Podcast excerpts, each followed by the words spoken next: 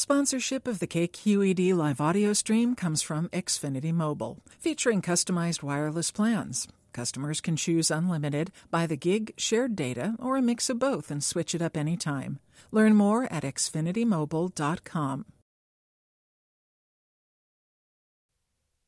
Please note this podcast is a little racy in spots, so if you have a delicate constitution and choose to continue listening, good for you. um, my name's Meg Tilly, and I'm going to be reading today from my new novel, Gemma. It's a story of a child abduction. I'm going to be flipping back and forth from both points of view 12 year old Gemma and Hazen Wood, the 36 year old man who abducts her. I'm going to be starting with Gemma. Um, Hazen previously was uh, set up with Gemma with Buddy, her mother's boyfriend, and um, she didn't know. She thought she was going for a waitressing job, but it wasn't. Uh, he had sex with her back at his apartment and has been stalking her. He's become obsessed with her. So um, he's been showing up outside her school, combing the playground. He's been calling her house incessantly. Another uh, thing that's happened is Gemma has used her money to buy a pet turtle, which she's named Boxcar Julie. And she loves this turtle. This turtle means the world to her. She's in her bedroom now with Boxcar Julie, and um, her mom and Buddy, her mom's boyfriend, are fighting. Um, she wants to get some food because it's quite late and she's really hungry, but she doesn't want to go in the kitchen where they're fighting, so she's hoping that they're going to be done soon. I'll start with Gemma. Ten o'clock and they're still at it. Seem to be winding down, though. She's not screaming anymore, not throwing things. Crying now, that's what she always does at the end of their fights. Great, noisy, heaving sobs. Th- that's what she does. Mucus filled, sloppy, drunk, slobbery sobs. Hope the neighbors can't hear. Hungry, really hungry. Oh, shoot, now they're doing it. I'm never going to get my dinner. My belly's hurting. It's all squeezed up and angry with me. Mm, maybe I should go to Burger King. It's only three blocks away. Shouldn't go out at night, not by myself. It's not a very safe neighborhood. Okay in the day if you know where to go, but at night, only three blocks away though. Could run. Could bring boxcar Julie, then it wouldn't be so scary. Wrap her in some toilet paper so she won't get cold. She'd probably like to see it. I bet she's never been to Burger King before. Hmm. I'll wait five minutes and see. Maybe they'll move into the bedroom. He waits. He is patient. Drove the last block with his headlights switched off, rolled up outside her house, soft and silent like a Batmobile. He sits in his car, engine off, sits in the darkness, half slid down, sits low, waits, watches, willing her to come out. Elton John's tiny dancer running through his brain, humming it out soft, pads of his thumbs beating out the rhythm on his steering wheel. And he's got an excitement in his belly, like right before a big date. Come out, baby, he whispers. Come on. And she comes. Like he's got a direct line to her brain, she comes. Not out the front door, though. She comes out a window. Her bedroom window, maybe. One leg first, then the other. Crouching for a moment on the window sill, then swinging her body out, over, hanging on the ledge, dropping to the ground old hat like she's done this a million times before. And he's glad to see her, but he's pissed too. Who's she sneaking off to fuck? He thinks, slinking further down, heart racing, slinks further. Not sure what he's gonna do, and he can hear her footsteps coming closer and closer. And to tell the truth, He's not sure really what happened next, how it all happened. He's there, bent at the waist, head lying on the seat of his car, listening to her shoes reach the pavement, and the next thing he knows, he's out of the car. His coat somehow found its way off his body over her head, and she's kicking and screaming and scratching, and he doesn't know what to do next, but she's making a hell of a lot of noise. So somehow he gets the trunk open, gets her inside, slams the lid down fast, accidentally bangs her on the head with it, doesn't mean to, but she's moving moving so fast, clambering up on her hands and knees, had to slam it down fast. Hell with all the noise she's making. Slams it down fast, hops in the car, drives away. Drives away, heart banging like a red brick in a dryer. Now what? He thinks. Now what? But he doesn't know, so he just keeps driving, her making little scrabbling, whimpering noises, scuffling around in his trunk. Julie fell out of my pocket. She she must have fallen out when old fuckface here threw me in the trunk, 'cause I, I, I can't find her anywhere. M- must have fallen out then. Stupid old asshole. Knew it was him. Knew it was him even though I couldn't see a damn thing that stupid stinky coat over my head. Stupid dick face. I knew it. I shouldn't have come out. What, what am I going to do now? What's Julie going to do? What does she know about city living? I never should have taken her with me. That was stupid, dumb. She didn't need to see Burger King. And now what? Now what, Mrs. Smarty Pants? What's she gonna do? Crawling around the streets at night? Who's gonna feed her, take care of her, keep her safe? And I made that nice home for her and everything. What if a car runs over her or, or a cat eats her? What, what if Billy Robinson finds her in the morning on his way to school? That would be bad. That would be really bad. I'm not crying crying because I'm scared. I'm not. I'm not scared at all, and that's a fact. I'm I'm not I'm I'm not really crying. It's just it's it's hard to breathe in here. It's dark. It's the darkest dark. Like I'm I'm drowning in black ink. That's all. It might seem like I'm crying, but I'm not. I'm not scared. I'm just. It's just that I, uh, I'm worried about boxcars. All that. That's what I'm crying about. That's that's why I'm crying. I'm worried about her. I hope he doesn't kill me, stupid jerk.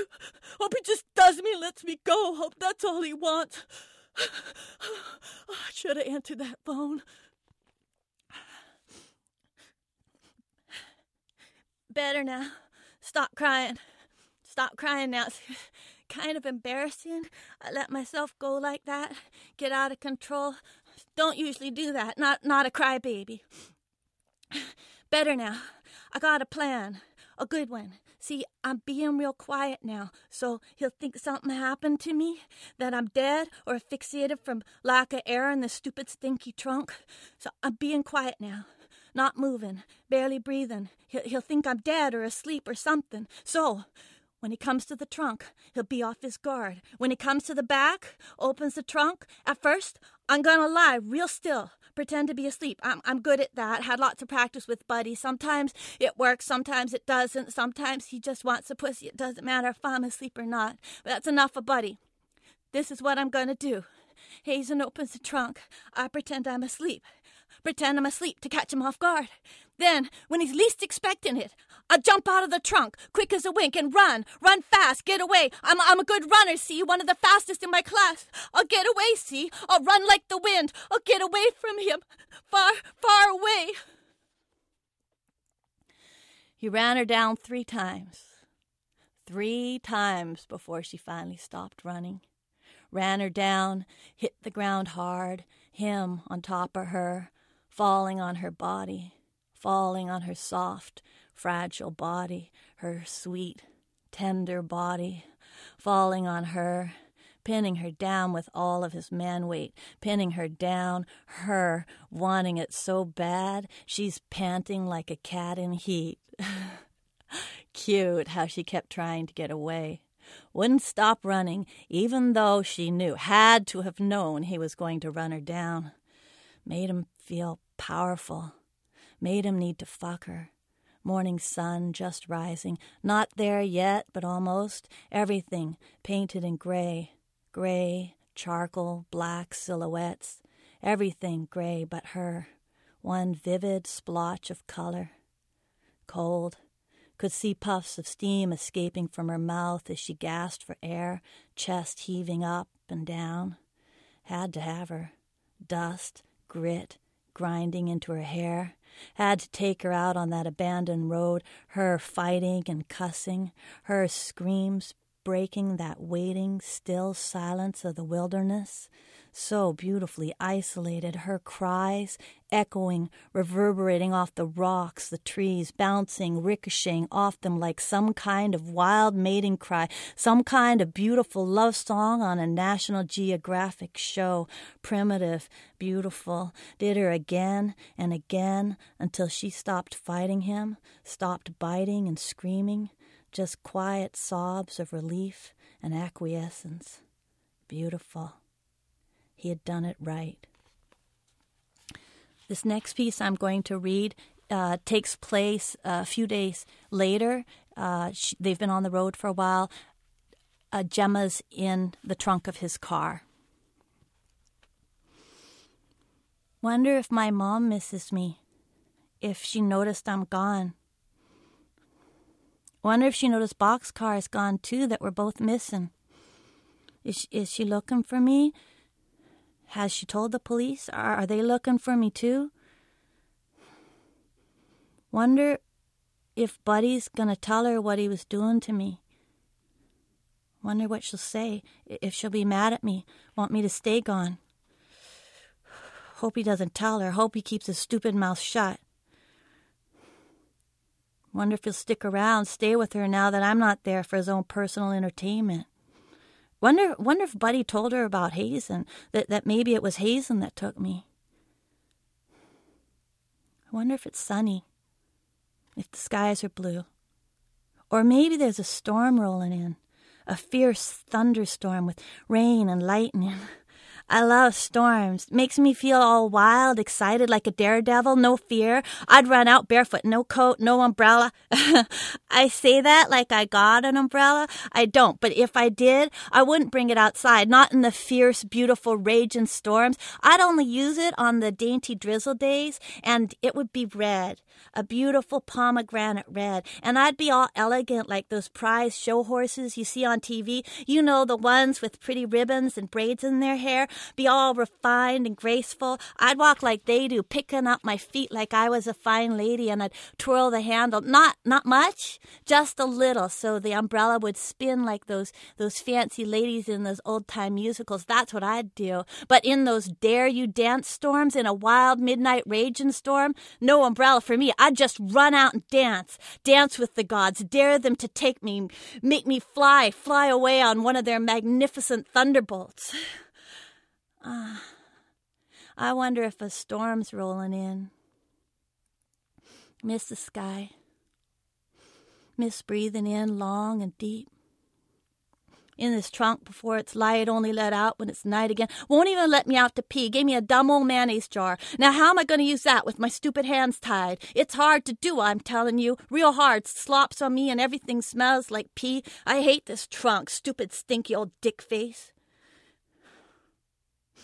Wonder if it's Halloween yet. Wonder if it was fun. Probably going to be too old next year. Depends if I grow. People tend to give you dirty looks if you go trick or treating when you're too old. I'm lucky I'm short.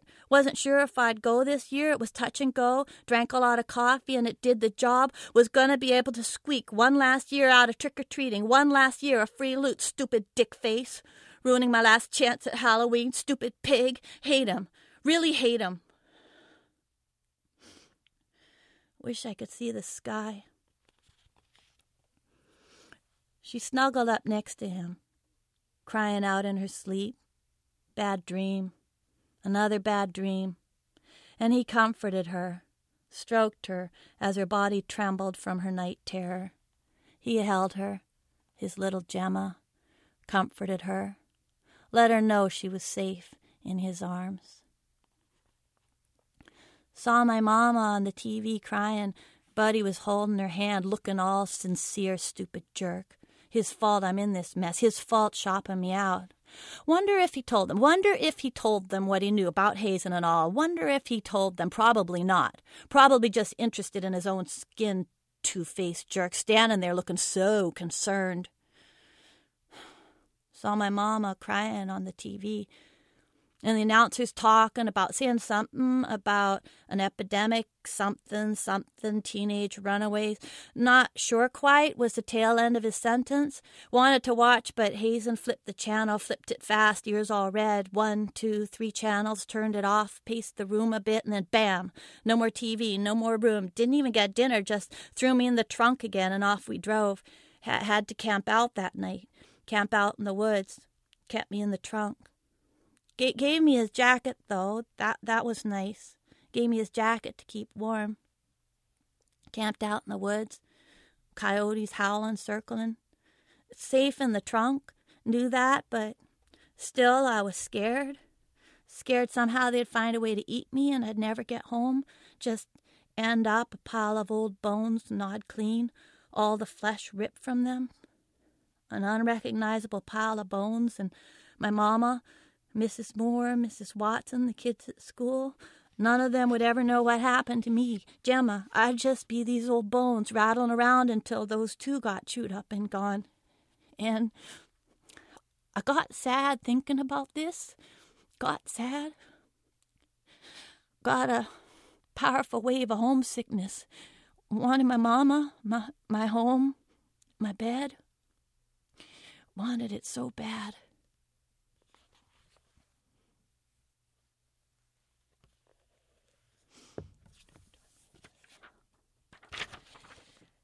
Um, thank you for listening.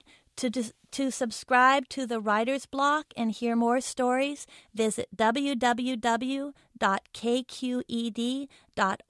slash writer's block. Thank you. The Writer's Block is produced by KQED.